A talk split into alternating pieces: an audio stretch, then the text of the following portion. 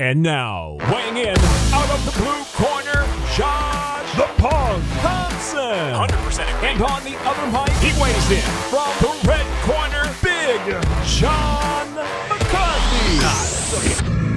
Well, we have had an exciting weekend full of fights the PFL, Bellator, the UFC. We even have Gervonta Tank Davis going after Barrios tonight, even though we're not going to talk about that on this show because it's going to go off too late and we want to get this show out to you guys. So, welcome to the Weighing In podcast with the real punk, Josh Thompson. If I got stories to tell you guys, No, no, we have no stories to tell. We have no stories stories, to to tell. and myself, John McCarthy. We've got Oh. podcast Dave on the controls, and we are here to give you our views on what is occurring in the combat sports world. I cannot wait to talk about some of the things going on. What's up, my man? What happens? What happened to your Mohegan background? Sun, what happens in Mohegan Sun stays in Mohegan Sun. I'm letting you know that now. Not talking about Oh, my background has changed. I'm in uh, Georgia right now. Georgia. Georgia. It's absolutely amazing here. Um, came down uh, visiting with Jen Brown and uh, checking out her community because I'm looking at buying a place maybe over here now too. We'll see. We'll see what happens. John knows. John's just mad that I don't buy in his neighborhood. That's, That's why. because you don't come to my neighborhood because you're too afraid to know. Oh my God, it's fantastic. Oh, and then you'd have would- to live near me. I know that would be just tr- tragic, tragic. But Well, you know what though? It's- also, you, you can't live in a fuck in what we call an elderly community. Yeah, this is very true. this is very true. Oh man, I can't imagine. I honestly, can you imagine if I had Miss McCarthy knocking on my door all the time? Hey, it's time to film the podcast. Oh, you'd be done. I would love it though. Love it.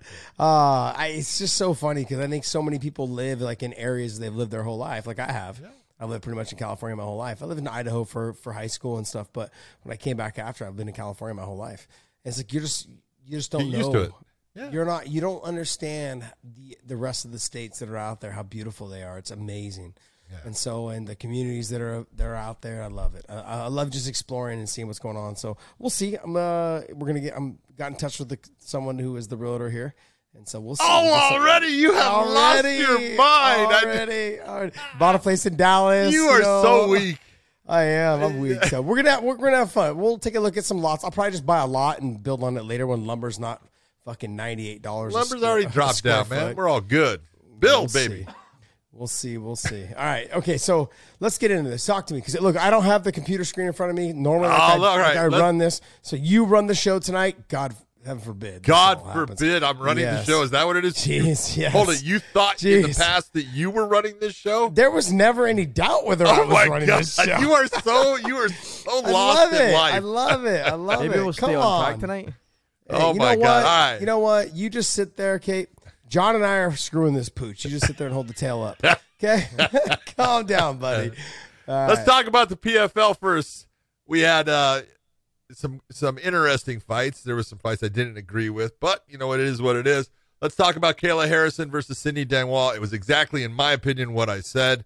Kayla Harrison is phenomenal. She is an incredible athlete. She's becoming an incredible MMA fighter, but she's just not facing competition that's pushing her. She's not facing the people that are going to put her to that next level right now. She's doing it facing people that she's just head and shoulders above as far as athletically, martial arts skill wise, everything. Not that Cindy Dandois doesn't have a lot of skill. She just she's never had any stand up at all. And when you look at the difference, her game was always judo. Eh, she's not going to out judo Kayla Harrison. So No.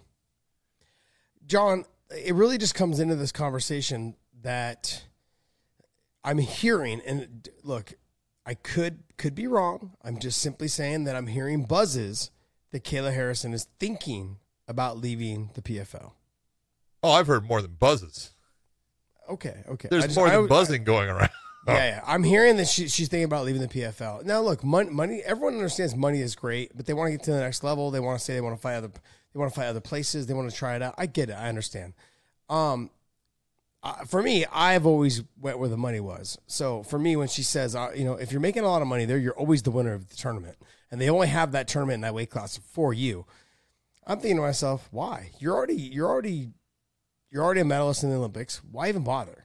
Like just just keep making your money. Like the rest of your life is not going to really make a difference. You're making your money, but it, it, I guess it depends on who you are and what you want to do Yeah, but- accomplish in life. Yeah, but here, but there is this. Let's be honest about this. Kayla, coming from the Olympic background, going straight into the PFL, and she's got all these people. Like go go to where she trains. She's got all of these athletes, both from the UFC, Bellator, and she sees, you know, that people are saying, people like John McCarthy being an asshole, saying, "Hey, you're just not facing that competition that you need to face." You know that that top quality competition that you know i'm not saying that you can't be in there with them you absolutely can. You have that skill set but that's what i want to see. And so i think you know she's a prideful person. She's got an ego which every fighter has and she wants to test herself. She wants to be put up there against the best but she's also a businesswoman and realizes i'm making really good money with the pfl so she is she's kind of in this i'm not saying she's in negotiations but there's talk going back and forth between her and a guy named Dana about, you know, whether she's good enough to be in the UFC, which is absolutely ridiculous. You know, to say, well, I don't know if you're good enough. Stop. You sound stupid saying that. You know that's not true. You're just playing a part right now. Don't do it. She is absolutely good enough. So the real question is, how much are you going to pay her? Because she's making great money right now with the PFL. She makes great money for every individual fight, and then she gets a nice million dollar check at the end of the season when she wins the the uh, season playoffs or whatever it is. So, you know, the real question for Kayla is what's important to you. You you were in the UFC. You you were there. You know what it's like. You you made it there. there. People can sit there and say, you know, well, have you ever fought in the UFC? And you go, yeah, I did.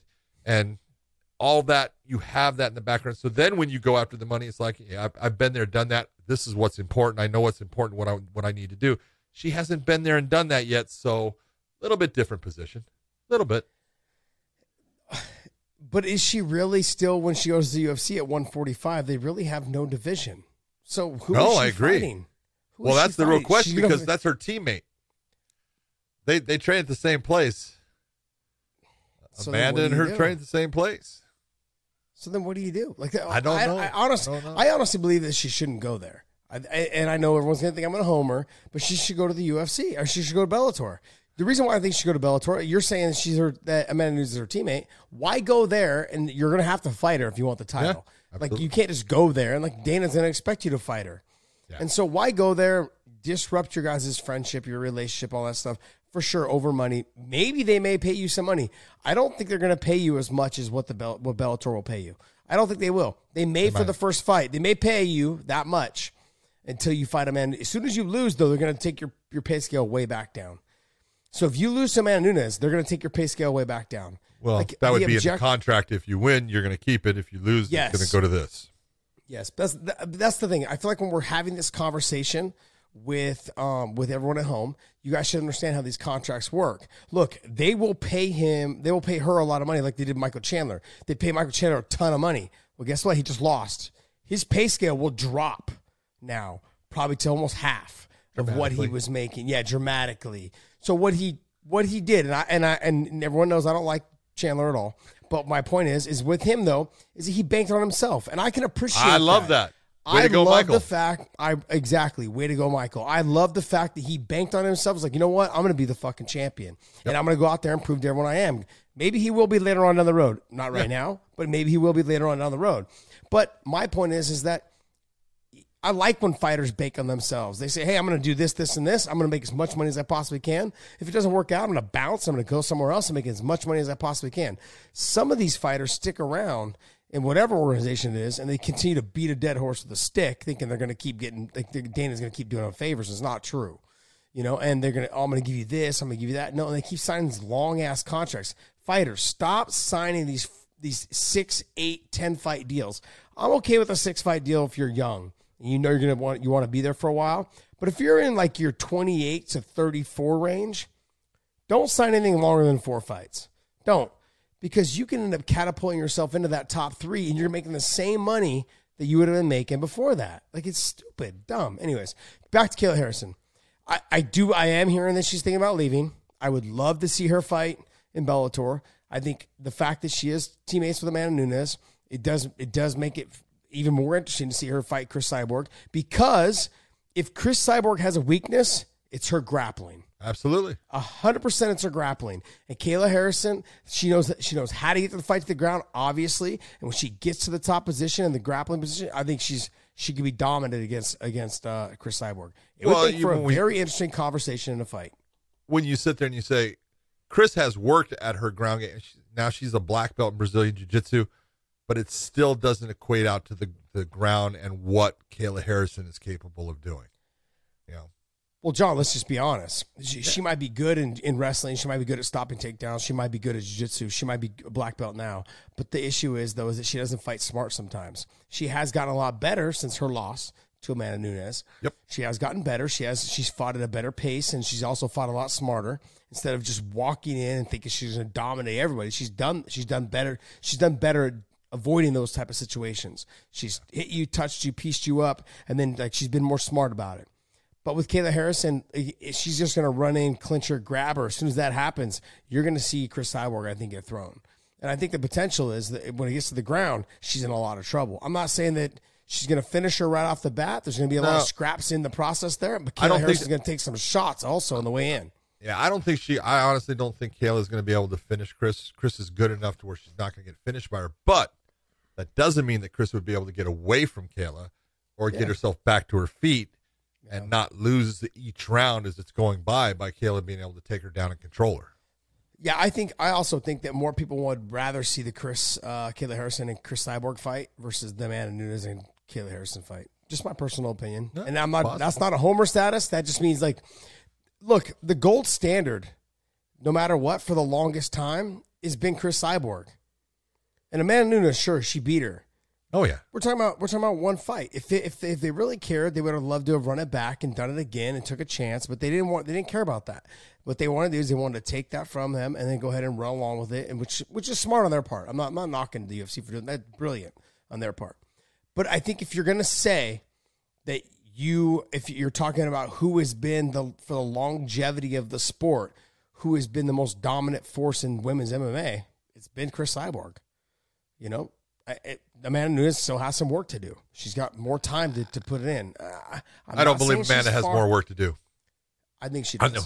know. Well, here, okay, and this is really what it is. With a little If bit more time. if I'm you're going time. to say right now, right now, who's the best female fighter on the planet? Who is it? Amanda Nunes. Okay, there you go. It's Amanda Nunes. So, so when you sit there and say, "Oh, she's got more work to do," well, she doesn't have more work to do as far as being the best there is at this moment. She's the best. Okay, That's- she's got- mo- she's got she's that. got she's got more work to do to be to be considered the best. The all-time best. yes, Okay, that's what I, I guess I, I should have been more clear. okay. And here's the thing: I'm going to go back to this. I just got to check you on it a little bit. Of course, of course. Sometimes, sometimes you know, I speak out my ass, and I have to be checked a little bit, and I get it.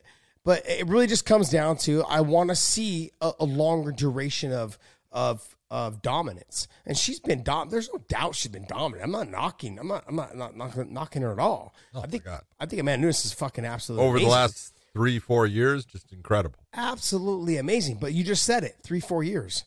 Cris Yeah. Cyborg, Cris Cyborg hadn't lost in like 13 years or some shit. I- like true. when we start talking about that uh, duration, But it's soon, Oh. and like you know, and this is what happens is it's the same thing. You know, you know, as soon as you lose, Fedor for how many years? yeah.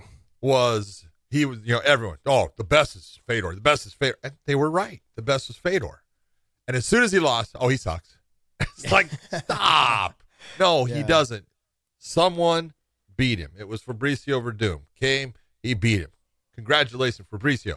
That doesn't mean Fedor sucks. Now No. you know to the at this day is Fedor the same fighter that he once was? No. He's older you know, but he can have great performances, you know, a la Anderson Silva against Julio Cesar Chavez in boxing, 46 years of age. It was impressive to watch that performance. So it's all about putting the person against the right opponent where they can actually shine. You don't put someone like Anderson against a young stud that's fast and everything right now. Put him against someone that you go, okay, well, there's an equivalent that their their their styles will work and the speed factor won't be ridiculous. And I think you know right now with Fedor, you know coming back, they're going to look for someone that that that works as far as that age difference. Yeah, good stuff. I mean, it really just comes down to I there is there is buzz that she is going to leave the PFL, and if she does, I hope she ends up in Bellator. Because oh, dude, I would for Cyborg. I definitely would love to Yeah, see her come. I want to see that fight. Bellator. I, well, I'd like to see her against a couple people. I'd like to see her against Julia Budd. It would be, you know, Julia is physical. I think Kayla's more physical, honestly. But I want to see uh, the Cat Zingano fight. Yeah, there you I go. see the Cat Zingano, Zingano wrestler Taylor would be judo person. Yeah, yeah. Kat Cat Zingano, judo player against wrestler, jiu-jitsu. Nice student, all the way around. matchmaking, Josh. Good. Thank you. I know. I've been credited for that before. Good stuff. Great stuff. I know. I know. A crowd goes wild.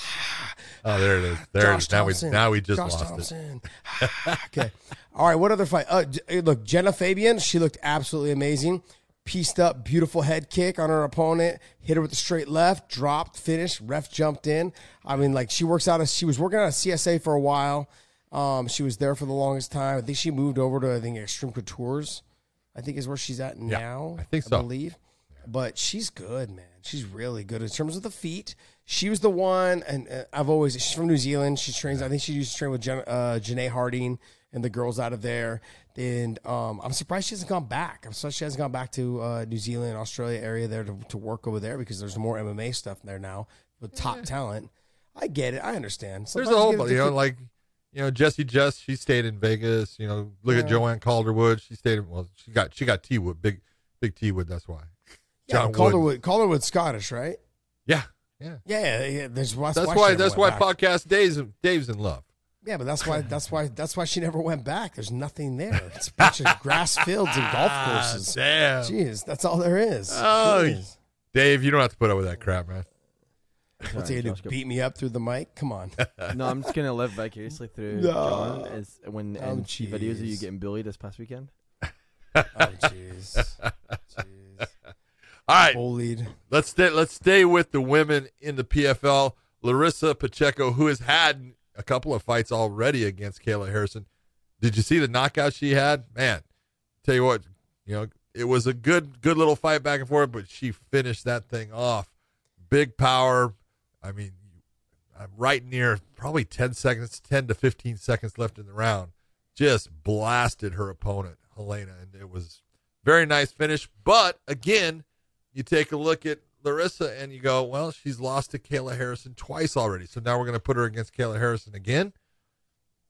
That that's not the way a trilogy works. A trilogy works off of you each have a win. Yeah. So just I don't know.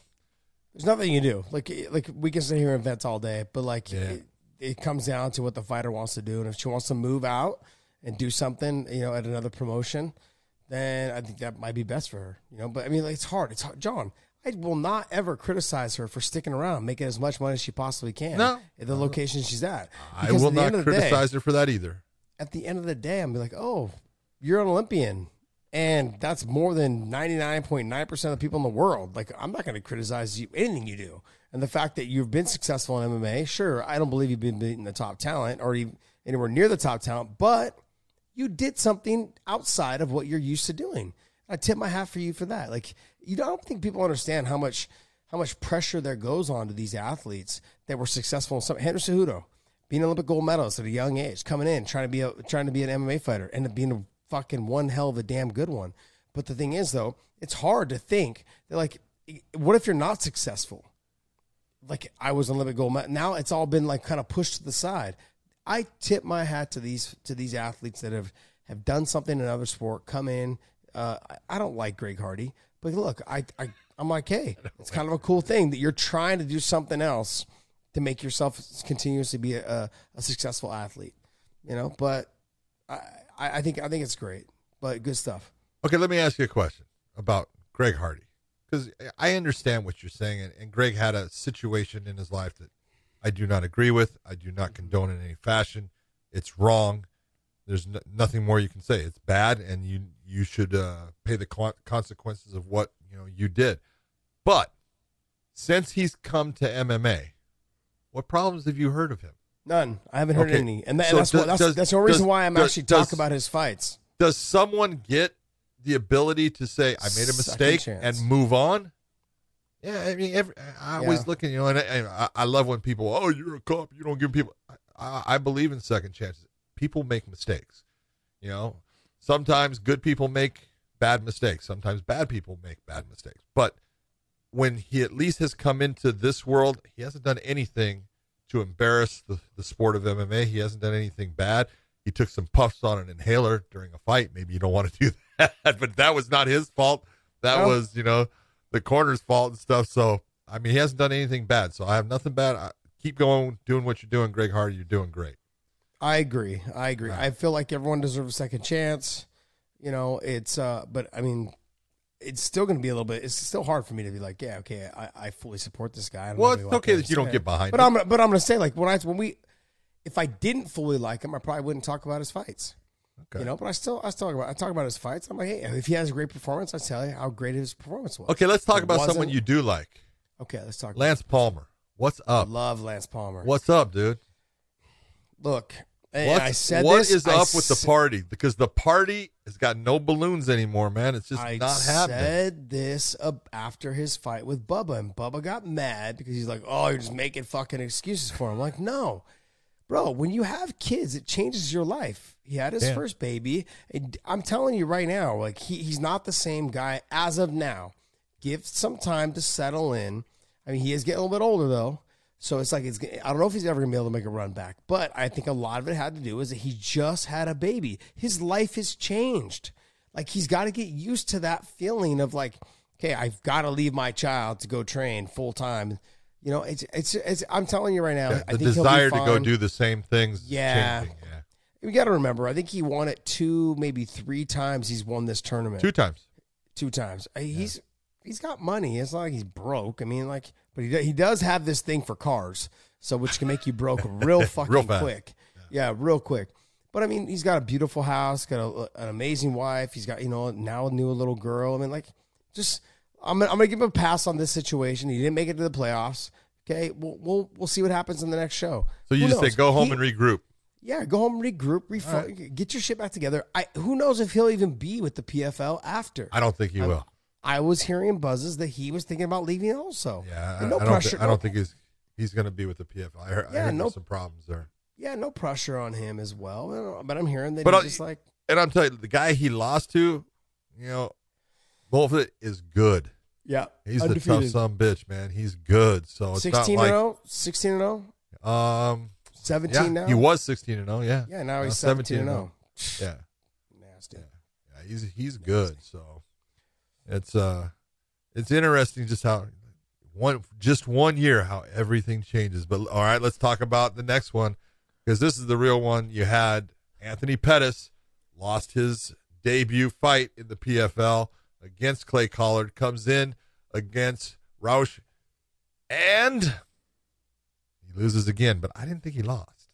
Okay. Tell me, talk to me, Goose. Tell me what. Tell me why you don't think he lost. Well, look, he definitely lost the one round. He got knocked on his ass. He got hurt by the, you know, the knee and the shots, and you know, he definitely lost the one round. But if you go back and you look, it's it's not the amount of shots that Montefiore is throwing; it's what's landing. I don't care how many he throws. I care how many land. When things are are going off of the forearm, off of the shoulder, off of the hand, doesn't count. I don't know what some of the judges are looking at. I thought it was pretty clear. Anthony Pettis should have won that fight 29-28. All right. Now it could have been if you you know if you were crazy, in my opinion, and gave it 10-8 round when the one that he got knocked down, then it would have been a draw. But I don't think that. But I just look at it and go, he's not getting any uh, help from uh, anybody sitting on the outside because I actually thought he fought well enough to win the fight. Atlantic You know, City, right? Atlantic City. Yeah. Just just my opinion as I watched the fight, I was like, I, I don't think he lost, and, and I knew going in because I watched it afterwards, so it's not like I was watching it live.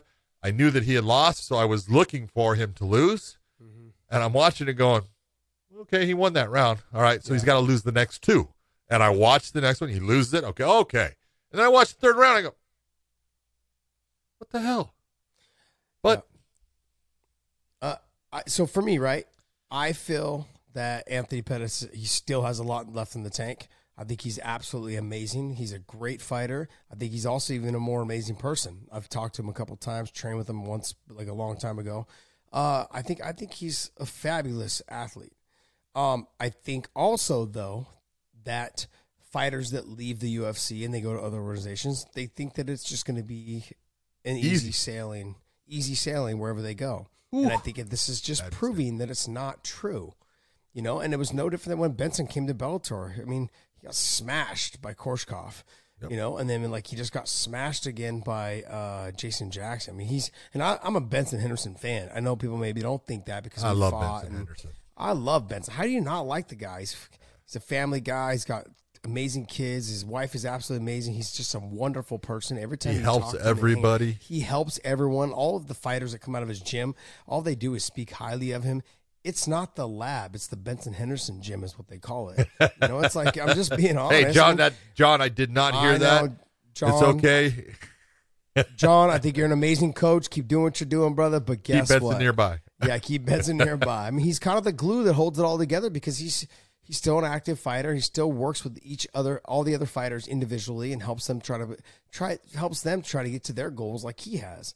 And so you can't be anything but you know uh, respectful of the guy. Uh, but with Anthony Pettis, though, I feel this. I feel the same way about him. I know that the two of them kind of have crossed paths over the years, you know. And but the bottom line is that they're both extremely talented. They're both very good. With Anthony Pettis, I just feel like when you left the UFC, there was a little bit of that like, I got this, no problem, you know. And and the same thing. I don't. I wouldn't say the same thing happened to Benson. He just fought Koreshkov his first fight. Yeah. It was was not a good fight. Went up in weight, fought at 170, thinking he was going to go. But that was a little bit of the whole UFC thing as well. I left the UFC. I was the champ there. You know, I'm going to go to 170. I fought. I fought. I beat UFC guys at 170. I'm going to beat this guy at 170 for sure. You know what I mean? So I think there's a little bit of that feeling when fighters leave the UFC thinking they're just going to go to another organization and walk through these guys, and that's not true. It's not these these other fighters in these other organizations are really damn good. They just don't get the love that the UFC is able to build around their athletes. You know, which is unfortunate because you know that's I think every promotion just needs to spend more time um, focusing and developing their their athletes. You know, whether it's whether it's through social media or you know um, PR. But Yeah. but I, th- I think he fell victim to that situation. You could be right. So overall, I thought the PFL they had a decent card. You know, it's it's one of those you look at and you go, there was some good fights on it. There was some ones that I knew that was going to happen. I knew that one was going to happen. So, yeah, but there was a couple interesting fights on it. All right, let's go to Bellator. We had Bellator 261. Uh, has some really amazing fights in the in the prelims. Uh, There was a couple of them I just loved, but let's talk about what was your favorite fight of the night. Oh, my favorite fight of the night. Yep. Ah, Right now, I have my son calling me, who is just judging the UFC. So I know he wants to talk about different rounds. yeah. I'm putting him on hold. I'm not going to talk to you. no, I will not talk to you. Let me see. Ron. What was my favorite fight of the night? I actually, I, I know maybe people will not agree with me, but, and I don't know if it was my favorite fight of the night, but I really liked the Soren Bak fight. I thought Soren Bak and, um, First fight of the God. night. yeah, it was the first Bobby fight Lee. around the prelim. Bobby Lee. I thought that fight was a great fight. I thought the way that they were scrambling, the way they were fighting for each other, there was a jockey of positions. I like those type of fights. Yeah. I look back, I would love to see like a Soren Bak and an Adam Piccolotti. Ooh. Only because I know that we saw what we what we got with Sidney Outlaw and Adam Piccolotti was like a bunch of scrambling, a bunch of change of positions. That'd be a great fight. You put Soren Bak and you put Adam Piccolotti together, that'd be a great uh, a great fight. So I like that style of fight. Um, I thought Jalen Bates put on a great performance. God dang it. That, that was mine right there. Yeah, he had six takedowns. He did. He did a great job of uh, controlling of the the fight everywhere it went. He's he got a little overzealous a couple times, dipping his head on the takedowns. Shot from kind of far away a couple times. That's just being young. What is he now? Three and zero. I mean, three and zero, but super talented, extremely talented. I mean, but overall, I mean, like I thought, I thought the prelims did a great. They they overperformed. When I looked at the card, I looked at the card. I'm like, all right, it's not a stacked card name value wise. Nope. But if I, it, but if you don't know the fighters, I can see why you didn't watch. But if you know the fighters, like we know the fighters, I was like, this could be one of those sneaky good cards, and it kind of worked out to be a sneaky good card. We had the one fight, you know, on the on the main card that just people were upset, you know, but there was eventually a finish at the end, but it just took so long to get to it. You know, it was the Mile Juries and Sidney Outlaw fight.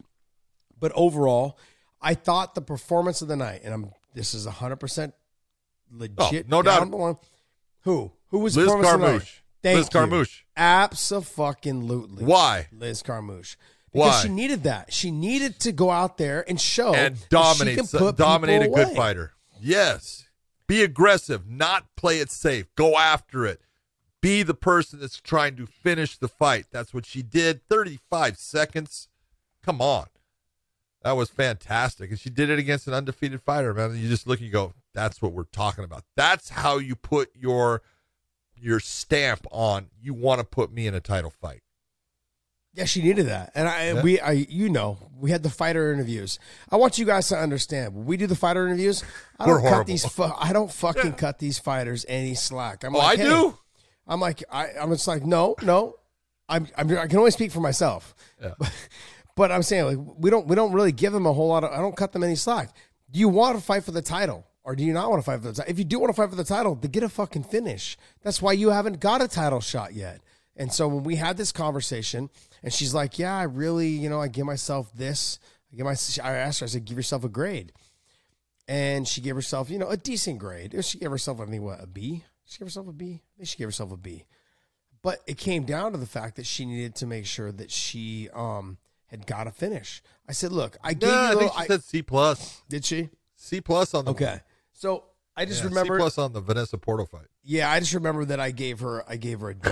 So that's all I remember. I remember I gave her a D, and I was like, "Look, your performance against Deanna Bennett, it was it was good. You got the finish, but it was one one going to the eh, third. You needed Yeah, but finish. she okay. But I'll, let, let's also give a little credit here. Deanna Bennett did not make weight. yeah, She she still took the fight, you know. And so there's there are certain things that you look at, you go, all right. Deanna Bennett didn't do her job in making the weight that she was supposed to, so she's heavier going into the fight. That's a deficit for Liz. Liz wins the one first round. She loses the second, but then she comes out and she finishes the fight in the third like she needed to, which was very impressive in my opinion. yeah. I mean, so when she came out for this fight, I was thinking to myself, she needs to get a fucking finish. If she doesn't get it, Watanabe gets, Watanabe needs to get a finish also.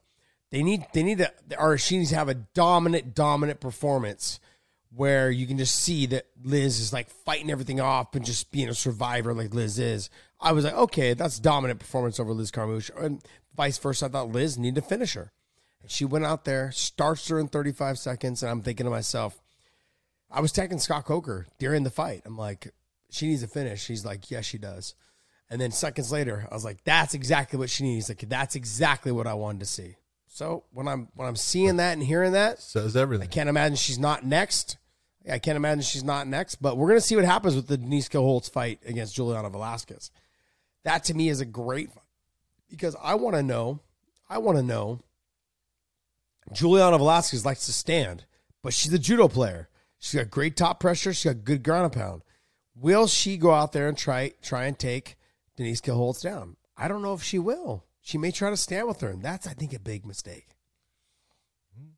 Anyways, but I thought I thought overall that the performance tonight was Liz Carmouche. I thought Jalen Bates had a great performance, and I thought Soren Bak had a great performance. Those three fights to me kind of stood out to me. Um, Christian Edwards, I thought was was good. Just showed his inexperience. Had him rock, could have got him out of there in the first round. Didn't do it. He he decided to wrestle for a split second. Gave his opponent uh, Young some time to recover, and then that took away the the whole get him out of there in the first round and the second and third round. Look, we don't get paid by the minute. No. Okay, so don't be in there for 15 if you don't need to be in there for 15. I know you want to get the experience, but you don't need to. Get that in the gym. You got training partners like Jon Jones. Why the fuck are you in there for longer than you need to be? Get out of there. Get out of there, kid. But good performance on his on his behalf. What other fights impressed you that night? Um, I'm- I thought John De Jesus. There's a kid that you know early in his career had a lot of losses. Man, he's good. he, yes, he lost to Aaron Pico in his, in the fight before this one, and we have all seen exactly what Aaron Pico is becoming, and so that there's nothing to you know feel bad about in that one. Uh, I thought he fought a very tough fight against John uh, Makapa. It was uh, you know a very technical fight, but man, he was landing a laser left hand down the middle on that. I thought he really put on a good performance. You know, the one thing I want to say is this. I heard stuff before the whole thing about, oh, you know, that, that fight card, that's horrible. That sucks. You know, and, and I, Where I did you hear that from? Who told you that? Why would you? who who said that? I want to know Oh, who said that. John Who- who John? McCarthy. John Yes. McCarthy. You tell me who said that. I don't know who said Okay. that. I, I, I will not say names. You but Morning lying to me Combat right with now. Luke Thomas and Brian Campbell said that. But you know, but here's and we all have that opinion at times on certain cards, and you know, Of course, of course. I can remember, especially UFC cards, that you know I would you know be I was going to be refereeing, and people were going, "Oh, that that sucks," and I'm going like, "Yeah, I guess it's not that good a card," and it ended up being every fight was great. You know, you never know, and there's there's the ones where you look and you go, "That fight card is stacked. It's going to be awesome," and it actually disappoints. So the one thing is, you know, being a critic is great, you know, and we're all critics at, at some time, but to criticize something before it happens, you're not being a critic, you're just being, you know, negative. Yeah. Don't sit there and say you know when you don't, because you never will know until it happens. And when it happens and it's great, then say, man, I, I thought that wasn't gonna be that good, but man, it was great. And if it happens and it's bad, go, I I really I didn't want to say anything. I thought that that was a weak card and it proved itself to be that. But you know, I can remember back, you know, um, UFC 199 was a pay per view, and it was a pay per view. You know, and 200 was coming, and I I thought that it was really stacked, and everyone ripped it because the main event changed. The main event ended up being Rockhold versus Bisping, and everyone was thinking because they had already fought before that Bisping was going to get tooled by you know, Luke Rockhold. It wasn't an interesting fight, and there was so many good fights on that card. There was Max Holloway against Ricardo Lamas, which was an incredible fight. You know, and even the, the the, pointing at the center of the ring or the center of the cage, right? oh Go, my on, god, I love that part. Yeah, It was so good. You know, no one remembers that Jessica Andrade fought Jessica Penne. That she you know put her away in that. It was a great fight. Uh, there was Clay Guida against Brian Ortega. Uriah know- Faber and Dominick Cruz, wasn't it? For the, the Yeah, Dustin trilogy? Poirier and Bobby Green was on that card. Dan Henderson had an incredible performance against Hector Lombard, where it looked like Hector was, you know, crushing Dan, and then Dan comes back, he lands a back elbow and knocks him out. I mean, there was some just incredible fights on that card, and then the whole thing with Bisping beating Luke Rockhold, you know, knocking him out. People look and they go, you know, you can look at that and you go, hey, before the before that show, people were saying, "Oh, it's going to be crap." It was one of the best cards. In fact, the very first fight of the night, I tell people all the time, there was a fight between a guy named Polo Reyes and a kid from Korea named Dong Hyun Ma. I just remember it's Ma, M A, I believe. Man, it was good. What a fight! First fight of the night. It was like, holy shit! No one's going to beat that, and all of them tried to beat that fight that night. Yeah. And so you, you never know. And so I'm just saying, you know, sometimes fight cards look like they're going to be great and they aren't. Sometimes they look like they're not going to be great and they're really good. Yeah. You just never know. So, No, there's there's been plenty of like UFC cards we've talked about. I'm like, you know what? I, maybe you guys don't know, but when I'm looking at this card, I look at the talent that's on here. Sure, we don't know the who the who the, the opponent is that they're fighting, Yeah. but that opponent I do know enough about to know that this is going to be a sneaky good card. And I would say probably seven to, to eight times out of ten, it ends up being a sneaky good card. You know, and you, all you all you really need, people don't realize this, you only need two, maybe three fights Three. that's still Yeah. the show. It's All still the show. And the rest of the card doesn't fucking matter. It just matters what those guys and our females did to, to still the night. That's it. That's all they need. And um, you know, the PFL had a couple of them last night, or yeah, last night, and then the Bellator had a couple of them last night. I'm like, look at uh Samuels over Hokit, 10 second knockout. With that was just, I mean, like, come on, Hokit's a fucking uh, All American wrestler, wrestler at Fresno State. He, I want to say he's a four time uh, state placer for California. Yep. He's an actual n- nasty, nasty. Comes from a breed of wrestling backgrounds, and he went out there zero and zero, and Everyone Samuels. talking about him, man. They're all talking. His, his nickname was Baby Gaethje because he's crazy in the stand up and likes to just stand and sling. And he got starched. you know, starts in 10 seconds. And it was just, it was one of those moments like uh, the reality needs to set in for these younger guys. Like, hey, this is a real fight. Samuels was a, experience. Samuels was a plus 500 on the betting odds. Plus 500. Yeah, go ahead. Where's take my bookie when you need it? Where's my bookie.ag? Promo code Wayne in. I could have made some money on that fight. Insane. See, this is this is what the problem is. I just don't know when to bet, when to bet, and how much to bet. That's the problem. But you know, every time afterwards. yeah, yeah, I know every time afterwards. Absolutely. All right, let, us talk about the main event because, in my opinion, they didn't disappoint. They went after each other. I love Yeah. the fact Tim Johnson went after Moldavsky. I love some of the stuff he was trying to do in the fight. Moldavsky's just faster, more elusive, gave him some problems, but Tim Johnson was right there. There was a score of 50 45 by a judge in that. And I'm like, man, you gave Tim Johnson zero credit in that fight. You know, I don't know. I, I didn't agree with it, but uh, I thought it was a good fight. I did think that Moldavsky won, but it was a lot closer than 50-45, and I thought both guys performed very well. It was it was entertaining. They were going after each other at times. I love when they planted their feet and started slinging leather. They threw hard. You know, it was uh, it was everything that you know I expected in the fight. I didn't, you know, it actually was a better fight than I thought it was going to be. I absolutely agree with you. I thought it was a way better fight than I thought it was going to be. I honestly didn't think it was going to be that good of a fight. I was like, look, when when when I when I've always seen Tim fight before, he slows down quite a bit going into the third round. And I was thinking to myself, God, he's got two more rounds. I'm like, he actually picked it up in the fourth and the Boy, fifth. he did. I thought those were the rounds that he kind of had won. I think either the third and the fourth or the fourth and the Yeah, I hadn't won in the fifth yeah, round. Yeah, the fifth round. Yeah. So it was like those are the rounds he won. I think he won the third or he won the fourth. I can't remember, but I knew he won the fifth. So when I'm I'm sitting there going, I'm like, man, how is he going to keep up with Moldavsky, knowing Moldavsky's faster, smaller, and able to like stick and move, stick on the outside. He's always in shape. I was thinking to myself, Tim's going to get like T- Tim's going to have a hard time. So this fight's going to slow down a lot, where Moldavsky's going to pick him apart, potentially finish him. That wasn't the case. Tim impressed the shit out of me. And I'm gonna look when you guys when we look at fighters, do not let body appearances affect you. Because honestly, there's times that I still, as a as a former fighter, I look at him and go, God, that guy probably sucks. You goes, do it all the time, man. I You're do. Mr. Body Apparel. I am. You got to look at someone. Yeah, because I was always fucking ripped as a fighter because I. Took I know, my I shit fucking serious. hated you for that. No, I know, I know. I was, I was. Hey, what can I say? effort, though. What can I say? I'm blessed. Anyways, I know it bothers you guys at home listening to this. I know I'm very arrogant, cocky. I get it. Okay, it's just confidence. That's all it is. Um, no, it really, really just comes down to the fact that, like, look, but I've seen enough in my career to know certain fighters, Tim Sylvia, um, Paul Buentello, Cain Velasquez, fucking Daniel Cormier. They're not. They don't look athletic. They don't look athletic at all. Extremely good athletes for the for the way that their body was built or the way that the, how big they were. Tim Sylvia was enormous. What was he? Six eight, Six eight. Six eight. I mean, for a guy, I mean, he's UFC champion multiple times over. I mean, like the guy was a stud, man, for someone who was that damn big. You know, his athleticism to be that way. Well, the biggest part about Tim was his heart. Tim was tough. He was tough as hell. Tim was tough as hell. Remember, his arm broke and he tried not to stop the fight. Yeah, yeah. Frank Mir broke his fucking arm in armbar, and he's like, "No, no, I'm okay, I'm okay." I'm Yeah. like, "God, no, no, no, you're not."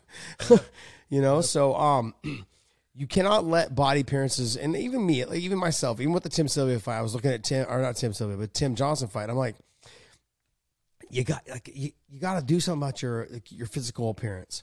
Give, give me a wax, dude. Wax your body, buddy. Wax. Just wax wax the belly, the chest. Oh, I'm being a Tim, smart never ass. listen to him. Don't Do listen to Josh wax. Thomson. Tim, Tim wax. Johnson, do not listen to Josh listen, Thomson. Exactly. Yeah, yeah. Um, I'm actually just jealous because I don't have any hair on my body. I'm like no hair on my chest, no hair on my stomach. Very actually thankful for that. But anyways, um, but you know, I mean, people let appearances get in the way. You look at Moldavsky; he's lean, he's ripped. You know, he's he's a heavyweight. I mean, he's got a good look to him. You know, and then you see Tim Johnson, you're like, oh, this guy, t- t- you know, Moldavsky's gonna walk through him. No, that wasn't the case. I did what everybody else did. You know, and I shouldn't be saying that because it's my job not to do that. you know, but I thought Tim Johnson fucking proved that he deserved to be in that fight. I was like, oh you're you're you're a damn animal, a savage. And now I can't wait to watch him fight again. Yep, So, same here. I, you know, he may have lost the fight, but I don't. In my opinion, no, he didn't lose anything in standing. As far as you know, I, he's only getting better. Yeah. he's a he's a much better fighter today than he was two years ago. So yeah, yeah. We um, overall, go ahead. No, Sorry. so yeah, so for me overall, I thought I honestly I ran into some people at the airport the next the next morning, and they were like, "Hey, uh, you worked the fight the other night?" right?" I was like, "Yeah, yeah," and they're like, "They're like, I was." They they both of them said that I, we were really surprised how good the, the main event was. They're like, we didn't expect the main event. They're like, we actually went to go watch Keoni Diggs and Daniel Weichel. They're like, we want to go see our boy Keoni fight. They're like, but we were really surprised how good the main event was. I was like, oh, all right, cool. I, I was actually, I, I told him too. I was like, I was actually extremely surprised as well on how good it All was. right. Well, we didn't Let's- we didn't talk about two of them real quick, so we'll, we'll quickly. Sidney Outlaw, you looked great. You dominated that fight. But the one thing that I will say, and I said it during the broadcast, I love the fact that Myles Jury, at a certain point, finally in the third round, realized, all right, I got to do something here. He goes with the flying knee. He gets in a bad position again, but then at least he tried to do things to get himself out. He didn't sit in the same position and just let this clock go by and say, "Oh well, I didn't get submitted." That is why he got submitted, is because he was trying to get himself out. He was opening up a little bit, and that can happen. So, Myles, I, I know it wasn't your night, but you have nothing to feel bad about. In Sidney Outlaw, you look great. I'm just going to go with that because I want to talk about Daniel Weichel versus Keoni Diggs. I thought it was a really good fight. I thought I thought Keoni had some problems in the beginning of that fight with distance, timing. It was a little bit off. I think the speed of Weichel actually was giving him a little bit of trouble in that It fight. was. But then it kind of it changed and stuff, and, and in the end, I thought Keoni Diggs got him. What did you think? John, when look, I it's okay. To answer your question, yes, I thought Keoni won, but I also was not mad they gave it to Daniel. No, I was not mad either. That's the I'm not thing. saying it was I- a oh, bad because it could No. have gone either way. and that's the thing. I want people to understand. Like, I can see why they gave it to Daniel. I, It I- was not- close. yeah, I'm not taking away from it, but I gave it like when I was listening to you on the broadcast, I gave exactly the same type of credit in that third round. Keoni rocked Daniel. He rocked him bad. Yeah, hurt him. hurt, Hurt him it. bad. And so if I was going to give someone that round, I gave it to, to Keoni, and I gave Keoni the second round. I didn't what I give did. Keoni the first round. So I because it Daniel Weichel. Daniel Weichel hurt Keoni in the first round. He rocked him bad as well. So if I'm going to say those two rounds cancel themselves out, round two was the deciding factor. But I thought Keoni landed the harder, cleaner punches in the second round. But it But was I- a clean. It was a good close fight. Both guys fought was. their asses off. It was uh, good competition. So I don't have I don't have a complaint either way. I understand, especially when you're judging, you're only seeing one basic view of it. So all depends okay. on where those things are happening. I am completely against five round main events for, that are not title fights, unless it's for the number one contender spot. But this was one of those fights where I felt like they were just getting warmed up in the in the third. I was like, this is the, I want to see two more rounds. That that was the only like if I was to say, hey, I want to see a fight go two more rounds because they were getting after it, especially in that third round, and it was only getting better and better and better. So I want I, that. These are the those are the type of fights I'm like, damn, I wish I wish I could have had two more. Yeah, but you can't you can't have that idea at You can't. No, you can't. You can't. now it fucking drives me crazy. But hey, both guys, they both out went out there, laid it on the line, and uh, you know, Keoni's gonna get he'll, he'll get better from here. His first Yeah. loss of his career, nine and oh, nine and one now, but he was nine and zero before that. And Daniel Not a big deal. Weichel, Daniel Weichel's got fucking fifty something fights, you know, so he's just Shift like, out. all right, he's like on to That the next his- one. What fifty third fight? Yeah, Holy but Jesus! yeah, he's he's You better stud. figure out that hurt, this stuff hurts. He's you know it's it's funny you talk to him he loves it. Yeah. Yeah. He's he's just he's still happy with what he's doing. ha- You know, loves what he's doing. So you got to give him credit, man. The guy always comes in shape, ready to go. Yeah, he's impressive. He's good. Like I said, I think he's probably one of the best technicians we have on our roster. He's he's he's a technician. He's good. He's good all the way around. He's hard, hard to take down. He's got great stand up. He's good off his back. He's good on top. He can take the fight anywhere. That's what you want to see. He's he's very well rounded. True MMA guy. Ah, you know. All right. Well, hey, go to uh, mybookie.ag. Use the promo code Wayne in, and they'll give you a little extra spending cash. We got the playoffs coming up. The Golden Knights have been eliminated. It is the Habs. Versus Yes, versus Who the. who knows? What do you mean? Who knows? I don't know. the Islander, Islander, Islanders got Islanders. eliminated. Lightnings. No, the Islanders got eliminated. Oh, It's the Tampa Bay Isle- it's- eliminated 'em. It's, it's the Lightning. Oh, I It's wanted the I want- Lightning, I- I- John. Okay, well, I'm sorry, I John. screwed. Well, I didn't know because I didn't see it. I've been up. Keep up with this stuff. Come I on, dude. I watched when the Islanders came back and beat them and brought it to the point of the last, the seventh game, and I didn't, I didn't see the seventh game. Hey guys, all I'm going to tell you guys is this: bet on overtime. Okay, if there's an overtime bet, bet Who on gave overtime. that? Yeah, Come bet on, we, we gave them that before. Yes, we did. So just keep making that money, Nothing okay? but. I want my percentage though, ten percent. Okay, ten percent. All right, guys. So hey, let's get into the UFC and we'll talk about that. Let's uh go for it. Look, I want to be very frank with you guys. I didn't get to see a lot of the prelims. I was in the air flying and on my way down here, so I didn't get to see a lot of the prelims. I did catch some of them. So just being upfront with you guys, I know everyone's gonna comment in the section. Didn't Oh, it's the- okay. Didn't even watch the fucking fights, and I'm like, Did you? Okay, man, then uh, I'll go from kind of a little higher up. Did you get to see Jeremiah Wells in his debut against Warley Alves? I didn't. Okay, I I, want to talk And- about And somebody said it was fucking amazing. Jeremiah Wells. God bless you, dude. That was fun to watch because you are nuts. He is fast. He is strong. He went after him to try to tear his head off. And, I mean, I thought he was getting tired. And I thought, you know, I thought Warley had kind of, kind of, you know, gotten through the first round. He was getting, starting to feel his distance. Everything was kind of looking towards him. And man, w- Wells came back out in the second round, stepped on the accelerator again, hit him with a shot, hurt him, and put him away. Big shot. He was fun to watch. That's what you talk about making a debut. Jeremiah Wells, welcome to the UFC because that was fun to watch. It was impressive because I, you know, I think Warley is a very good fighter, especially in the stand up. And for the most part, you beat him up in the stand up, and uh, it was a very impressive performance. So. I heard I Warley didn't ended. see didn't Warley uh, bet twenty five grand on himself to win? Did he? Yeah, I believe so. I That think didn't he work bet- out well. I, I think he bet twenty five grand on himself to win. The only I don't know why he bet twenty five grand to win ten grand. It was it was his fight purse. he bet his entire fight purse. Oh, that's not a good night. You just fought for free. horrible, man. Horrible. Twenty five grand. What about did you see Rakhmonov versus uh, Mikhail Perez in his return? Uh, give it. Give me the details. I gotta see. Rakhmonov is uh, from Kazakhstan. He uh, trains with a couple of uh, I can't think of the guy's name. I love him. What's it? Uh, I wanna, ah, I'm gonna screw up his name. The, it's the guy that's got the stand-up game and he kicks like a mule. He's awesome, but um, he fought. You know, Mikhail. I, always say it, Pere- Perez's, Perez's, however they want to say it. But you know, Perez's? Mikhail's coming off of uh, long layoff. He was usually at 155, went up to 170. Got but it. he's got got great jujitsu and everything. But here's where you look at a fighter, and I'm not saying anything bad about Mikhail, but he was getting beat down with big shots.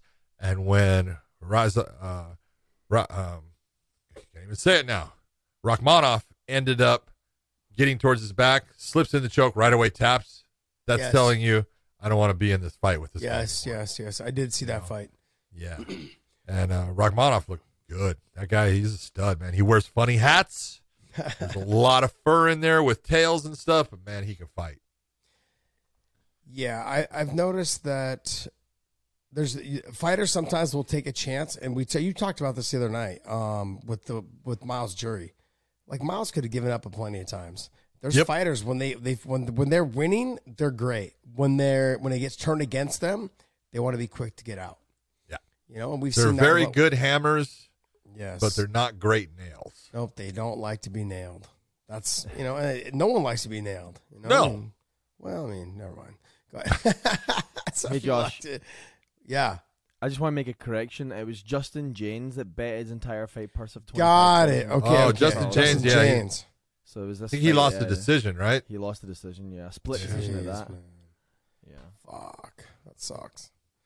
That sucks. Um, the you know the fight that was I was very impressed with was uh, Moicano. Oh, me too. Like Finally fought smart. Instead of being this guy, here's a guy, I mean, this is what I talk about all the time. Here's a guy that started out in jujitsu, was very good at jujitsu. Then he starts, I'm going to fight. So he starts doing stand up, falls in love with the stand up game, falls in love with knocking people out, falls in love with getting in these little battles and stuff. And it starts to works for him a lot. And sometimes all of a sudden he runs into that guy that puts him on his ass. And he fought this fight. And I, going into it, I said, Jai Herbert is good on his feet. You know, this is a guy trains with Leon Edwards and all of them. He's good. He's fast. I don't know who's going to win. I, I know that if it goes to the ground, I know Moicano's got a big advantage. Is he smart enough to take this to the ground? God bless you, Hanato. You were smart enough. You fought smart. You used your talent.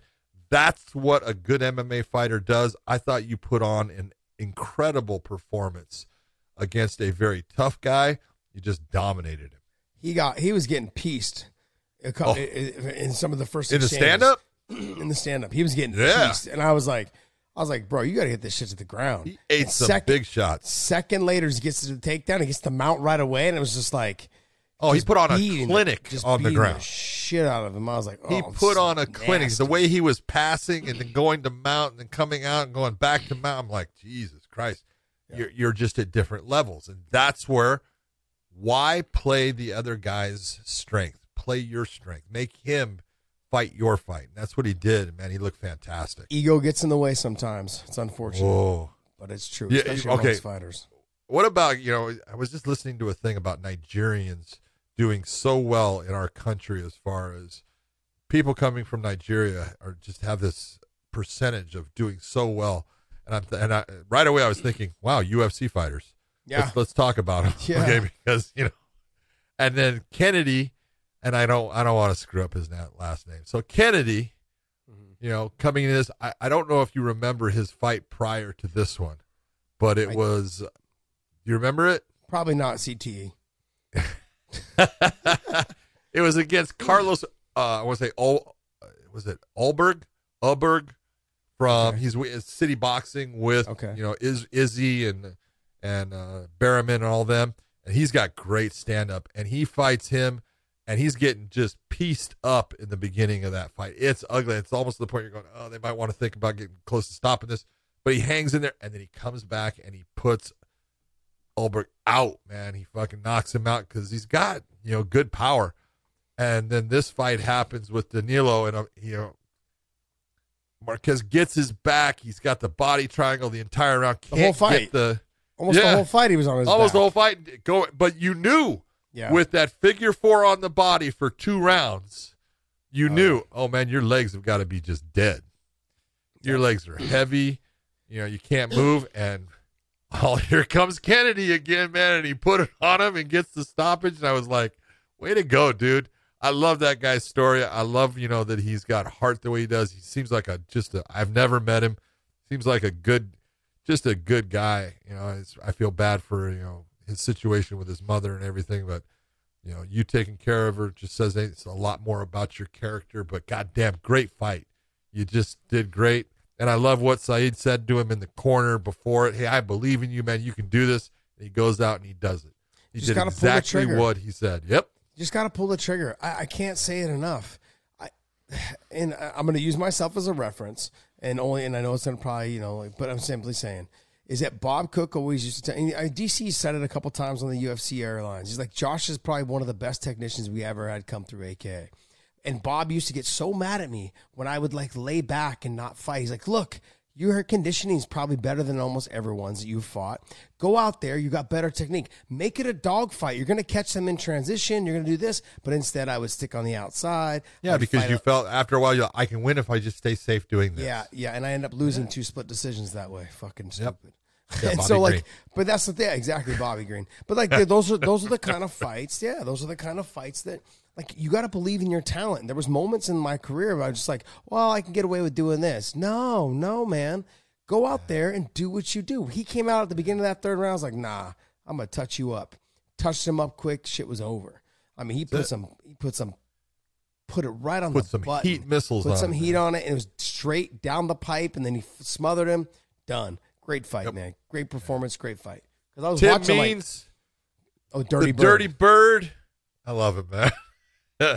Nicolas Dalby, he's he's a tough dude, man. You talk about another Viking. He's a Viking, dude. This guy, in another century would have had an axe in his hand and he would have been raiding your hometown. But he's a tough dude, and he went after means just Tim Means is the experience, how smart he is in fighting, just the way he did things. I love the guy. He he he deserved that uh, unanimous decision. So Yeah, very- it was one of those fun fight. One of those fights that like where he had dominant. I felt like he had a good dominant two rounds. Then Yep. the third round, he just it's normally him tiring other people out. Yes. and he was exhausted. And it was funny. I was. was actually I was actually able to hear the commentary for that fight a little bit, and they were like, "Oh my god, his opponent Dalby's was breathing so hard. Dalby's breathing, I'm uh, breathing super hard, Yeah. super hard. He's super tired." And it's so funny. No, they he were like, wasn't. "Yeah, he was not tired. He was just oh. taking in the wind, taking in he was the way he his breathes. breath. It's the way he breathes. He does it every So- fight. That's so funny, man. Does it every fight. How do you not get used to it? That's what he if does. I, if I was the guy fighting him, I'd be thinking he was exhausted too. But he obviously wasn't because he had a lot Yeah, more but if- left in the tank in the third. Yeah. But Good Andre fight. Fili against Daniel Pineda, man, I'll tell you what. You know, Daniel Pineda still has a granite chin because he took some huge shots. And I want to tell Andre, Andre, you looked fantastic. You looked great. You know, I am sorry that you know it ended the way it did. Yes, you were on your way to a dominant win, but you know, shit happens. So it was, you know, the eye poke ends it. You know, you could t- Pineda was not trying to get out of that fight.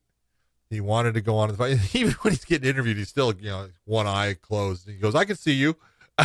it's like, yeah, because you're looking out of your good eye, you know. But it, you know, it happens. But Andre Fili, you looked really good. He was on point. He was just firing. The only the only thing that he was having problem with that low leg kick was fucking up his lead leg. That left leg when it when he was going orthodox, he was getting it tooled. It was getting torn up on him. Yeah, but those guys with the wide stances now, you know, they're going to have a hard time with that. Like the, the leg kick, the calf kick, all that stuff with those wide stances. To have to start making adjustments, start learning how to pull it back. pull Well, it he back did make the, knee, adjustment. He just Yeah. switched to southpaw and he took, Started took throwing that element away.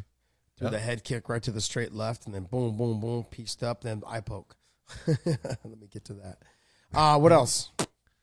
Uh, I thought uh, Valiev, uh, Valayev, Timur Valayev, he looked really good. And this is one of those ones you look and you go, yeah, I really feel bad for Raoni because, look, he almost had Yeah. Valayev out in that fight, the second round. And so you look and you go, who really won the fight? If it Yeah. was, you know, who won the fight? I'm going to say, you know, Raoni won the fight. But if you go by rounds, yeah, Valayev won the fight.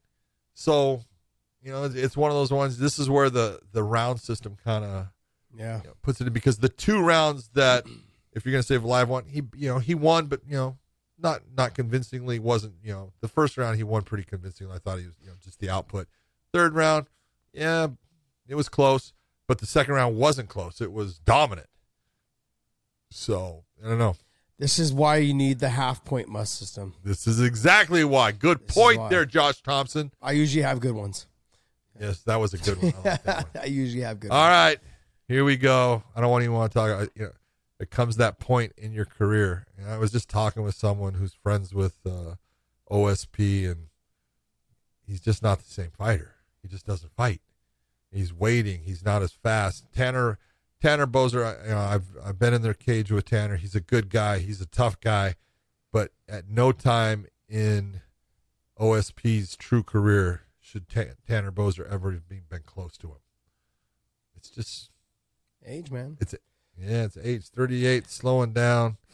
You know, he's taking shots that he never took before. You know, he can't get away from the same shots. You know, he's getting kicked. You know, at times you go, "What's up, man?" You know, and nothing's coming back. You know, When he's you're- very relaxed, but it's not good. When your career has been relied solely on your athleticism, when you get older, that goes out the door. Ask Roy Jones Jr. Okay, same thing with him. He's super athletic. Don't get me wrong; he's one of the best boxers Well, he's to ever do technically it. outstanding. boxer. Technically, technically outstanding, but he re- his game relied a lot on on his athleticism. oh, speed. So as soon as you touched his, like as soon as he got older and you touched his chin, it was out, done. That's kind of what you're seeing right now with OSP. He moves out of range a lot with his hands down, his chin up in the air. He, you know, he's not technically sound. Like at least Roy Jones was technically sound, but he he relied a lot on his speed and his athleticism to get himself out of trouble. You know, and that's the same thing that OSP has done throughout his career. And now that you're older, you can't rely on those. And that's the issue. And it's only going to get worse from here. So, do I think he needs to retire? Absolutely. You know, that's I, I Feel just, bad I see, about it.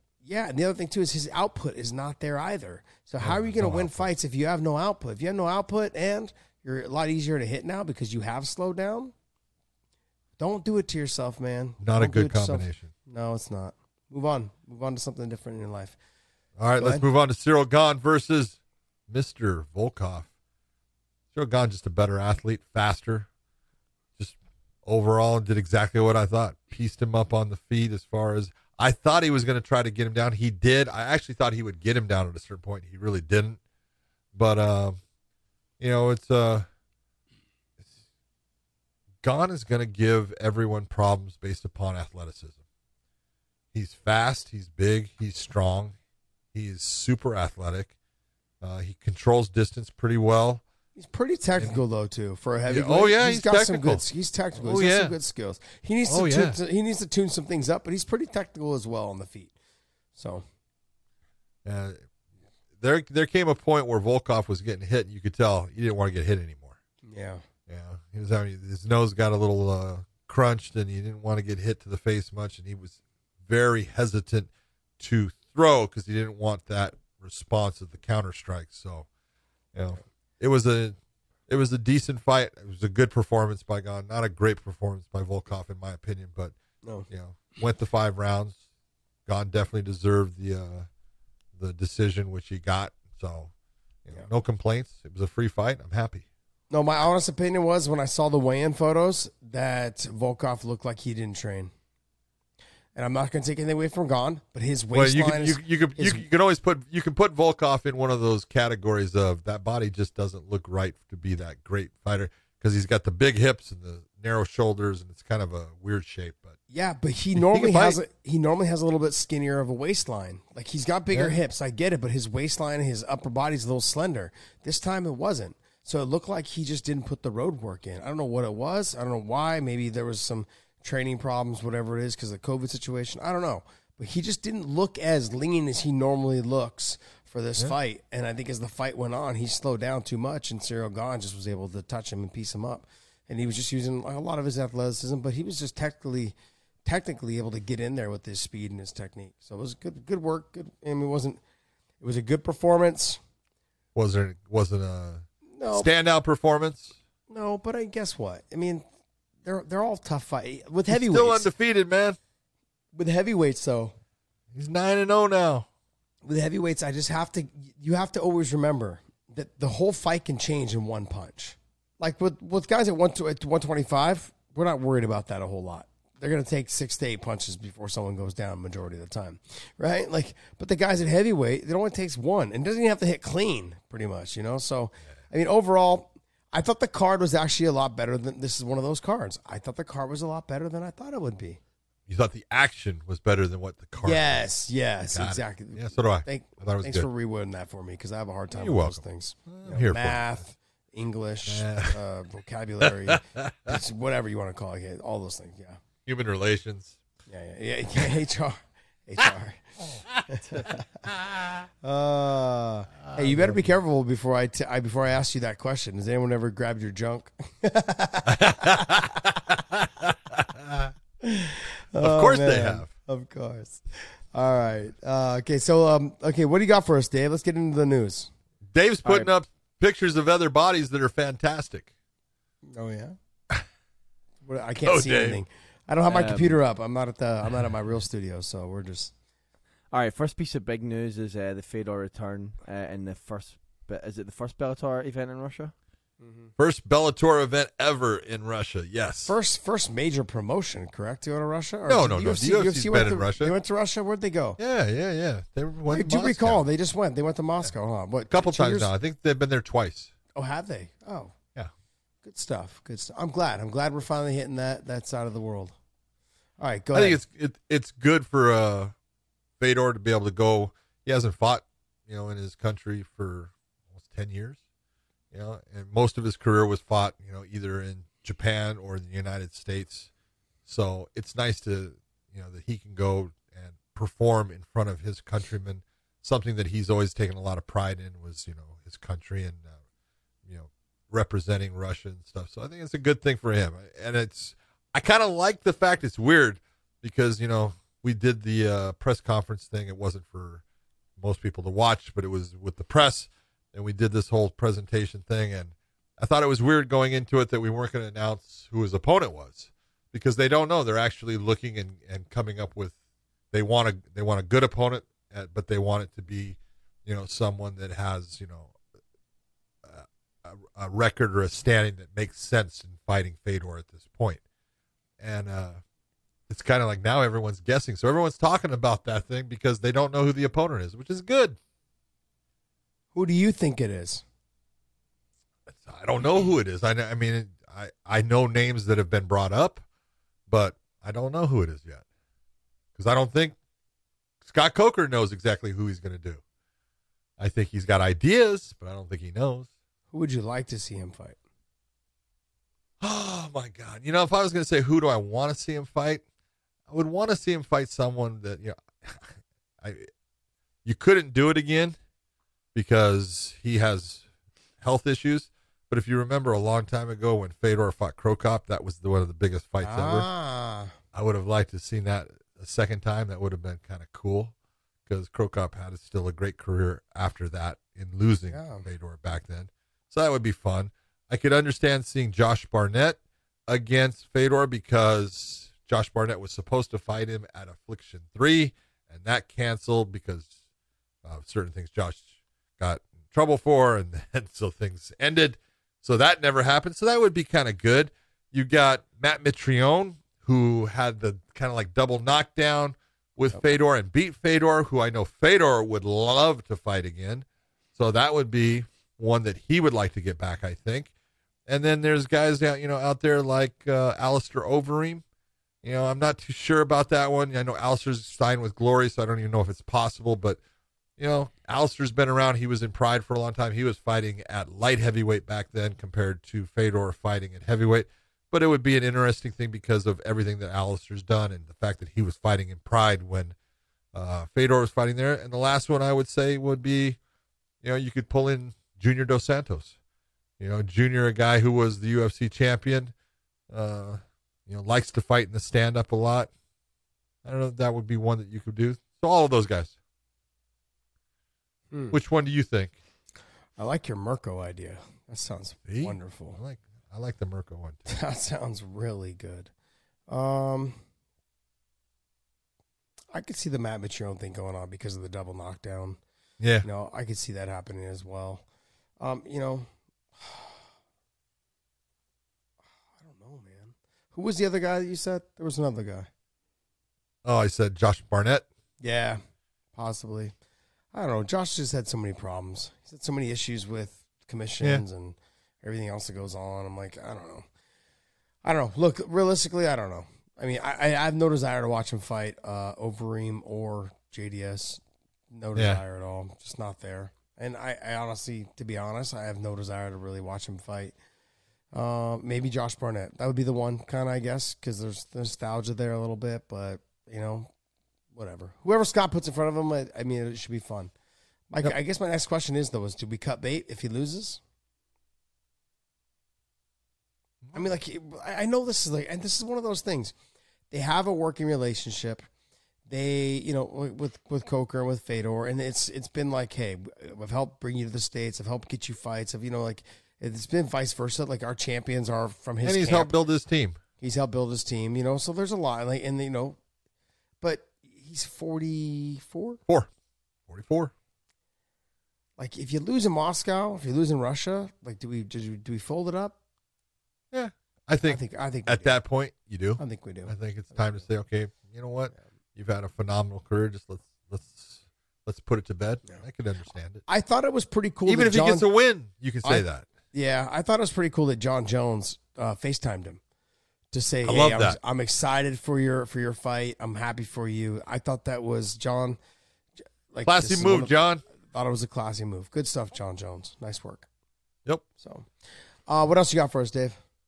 Um, so the the next piece was just uh, Miesha Tate posted a picture of her progress uh, for the fight coming up on July seventeenth, and you know just for anyone questioning whether she's taking it serious or not, she's saying she's in the best shape of her life. Well, I will tell you this. Josh and I just recently went through a human relations class. And so I cannot professionally speak about what I am seeing on the screen.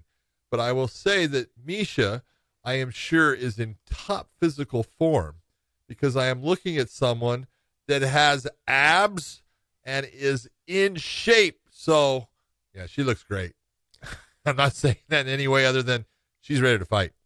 She looks smoking. Two hot. kids. But see, this is what's wrong. Hot. Miesha is making life hard on all of the women that want to make excuses for having kids and saying, "Oh, this, this kids ruin your body," because she's in shape. She's a fucking animal, dude. Animal. She looked ripped. I I, I don't think I've ever seen her. She didn't look ripped. She is. she ripped. is ripped, She is yeah. ripped. Yeah. And I haven't seen her in any of her when she was younger. I've never seen her look this lean. She Nope. looks ripped. She looks fabulous. I wish her the very best. I'm a big fan of hers. I think everyone knows that already. I'm kind of always been a big fan of hers. She's been a. I've known her since she was young, since she was fighting in Washington and in Oregon, and a little bit in Idaho and like other areas there. You know, I've known I've known her for the longest time. We were all in the same circuits coming up. She's extremely talented, and uh, I wish her the very best, man. She was in the working for one. She came back, and uh, she's starting off her career and starting back up with her career. And uh, I wish her nothing but success, man. So we'll see. We'll see what happens. Good luck, Miesha. What else you got? Good luck, Miesha. Uh, last piece is uh, Rick Hawco- R- R- Rick. Look, whoa, I hadn't get English, Good, our second language. Luke Jeez. Rockhold claims that Hamza declined a f- to fight him in a main event, and then Rook's comments were he thought he would fight anyone. I heard, and I, I know you. I think you heard the same thing. Not only did, has he been turned down once by Mr. Chimaev, that's twice. Yeah, it's been twice. Yeah, see, Yeah. Yep, Mr. Chimaev, which is he's managed by uh, Ali, yes, I believe, and That's what I uh, think. Ali knows Luke Rockhold, and he knows. But Ali is being very smart yeah, right Ali. now. Ali, give your boy the smoke, man. Let him handle it. Let him- handle it. See, Ali, no. Ali, go out there. Let your boy get all the smoke from Rockhold. I mean, look, just let it happen. Just let it happen. just, you know, just let him go. just let him go. He's Yeah. undefeated. Look, Luke. Luke right now is on. A, he he's he's refreshed. He feels good. I'm not saying he's going to come back and be dominant. I'm not saying any of those things. I'm saying right now he's reinvigorated himself into being like, hey, this is what this is what I remember why I started this. He's been training a lot of jiu-jitsu. He's been doing a lot of pad work. He's in phenomenal shape right now. He doesn't even have a fight yet. He's already able to spar five rounds hard. He's fucking on point right now. He's at AK right now too, training back with the with the Russian guys and a bunch of other guys, Duran Wynn, Kyle Crutchmer, all the guys that are there. He's back there training with them right now. He'll probably head back down to uh, Ruka to train down there and uh, finish up some of his camp. He may go back out to Sanford MMA. He said also get in some training there. He's he's refocused himself. He's kind of he's kind of in the process of reinventing himself too. A lot more defensive on the feet, more you know covering, making sure his chin's tucked, hands are up a little bit more, and uh, and utilizing his wrestling and his jiu-jitsu. So, hey, we'll see. We'll see if it all pays off. But I would have loved to have seen that Chimaev fight. I thought it would have been a brilliant idea for Rockhold to take that fight, which he did. But mm. Chimaev, he took on, it. Ali, Ali, sign the paper, man. Sign Ali, the paper. I just want to tell you, you're a smart manager. Tell that your way, boy to baby. sign on the dotted line, my no, friend. Ali, Tell your just boy. stay smart, baby. Don't, Don't, be scared, take homie. the bait. Don't be scared, homie. No, Don't all right. take the bait. All right, what else you got for us? All right, we've got everyone go to prowrestlingtees.com to pick up one of these unbelievably good looking t-shirts with the weighing in logo. We've got a Independence Day l- logo specially made for the July 4th weekend coming up. It will cease to exist after July 4th. So if you want to have one of those fantastic looking shirts, go to press, prowrestlingtees.com and use the promo code and still for 20% off on that shirt. Pretty good, huh? I did that well. That's normally your thing. Well, I trained you so well to do it. I mean, over all these years, I mean, it's amazing, Damn. amazing. I just, I wish I could train you how to cut trees down. You did. off. That's why I fell. right, right. As a matter of fact, a week and a half before that, I told you do not climb fucking trees. And what did you do? Jeez, you must not have had your hearing aid turned all the way up for that for that conversation. Oh man. Uh, My pacemaker got in the way. All right, guys. Well, hey, make sure you guys hit that subscribe button, the like button on the bottom, the little button as well. Get the notifications. Also, go to our Weighing In Shorts or our Weighing In Clips channel. Hit the subscribe button there as well. We broke a thousand uh, subscri- subscribers there. We're trying to get it up, boast it up. So if you guys can, please share our clips, our short clips anywhere you can. We're trying to build this thing up as fast and as possible as we can. We are when I get back from traveling we will be doing a show that will spe- specifically go onto our clips channel you guys will love it you guys will enjoy it it's going to be fun it's going to be all the hype you guys Man, be you're putting a whole lot of amazing. pressure on us. no of course, i know that's you guys are gonna love it. You're gonna. They That will. means it's got to. That means it's got to be good. We're in trouble. john have you not heard our show do you not listen to our show on how fucking good we are gosh I- have you know what? confidence my Hold friend on, hold on. I want to apologize to you. You're absolutely right. yes confidence is key when you're podcasting confidence is key get that in get that Yeah. in that head buddy Well, All right, guys, hey. speak, speaking is key, and you're not very good at that. So You says the guy who stumbled over something. Rockhold's name. Very good. Anyways, carry on, carry on, fellas. Okay, look. Hopefully you guys enjoyed this show. We appreciate you guys for being patient with us. Um, we got the show out as fast as we possibly could. John and I do a lot of traveling, and this is a big reason why sometimes, like today, this UFC was a lot, a lot sooner in the day, which is great because I'm on the East Coast now. I understand it's nice to film at this time of night versus you know at one in the morning. But look. I'm glad this show was a little bit earlier, so I missed some of the prelims. My apologies, but I was in the air flying. John, uh, John got an earlier flight than I did, and uh, after his flight was canceled. Correct? It was. Yes. I ended up having But, uh, to drive to Boston. I hope you guys, I hope you guys enjoyed the show, and we will see you guys next time. John, what else you got? I want to say, Josh Thomson, have a very good time on vacation there with your family. Enjoy those times. And for everyone else, we will talk to you very soon, but it'll probably be just me and Podcast Dave the next time since my man, the real punk, needs a break with his family. We got to give it to him. So the next time, it's only Podcast Dave and the ugly guy. But until then, we will see ya.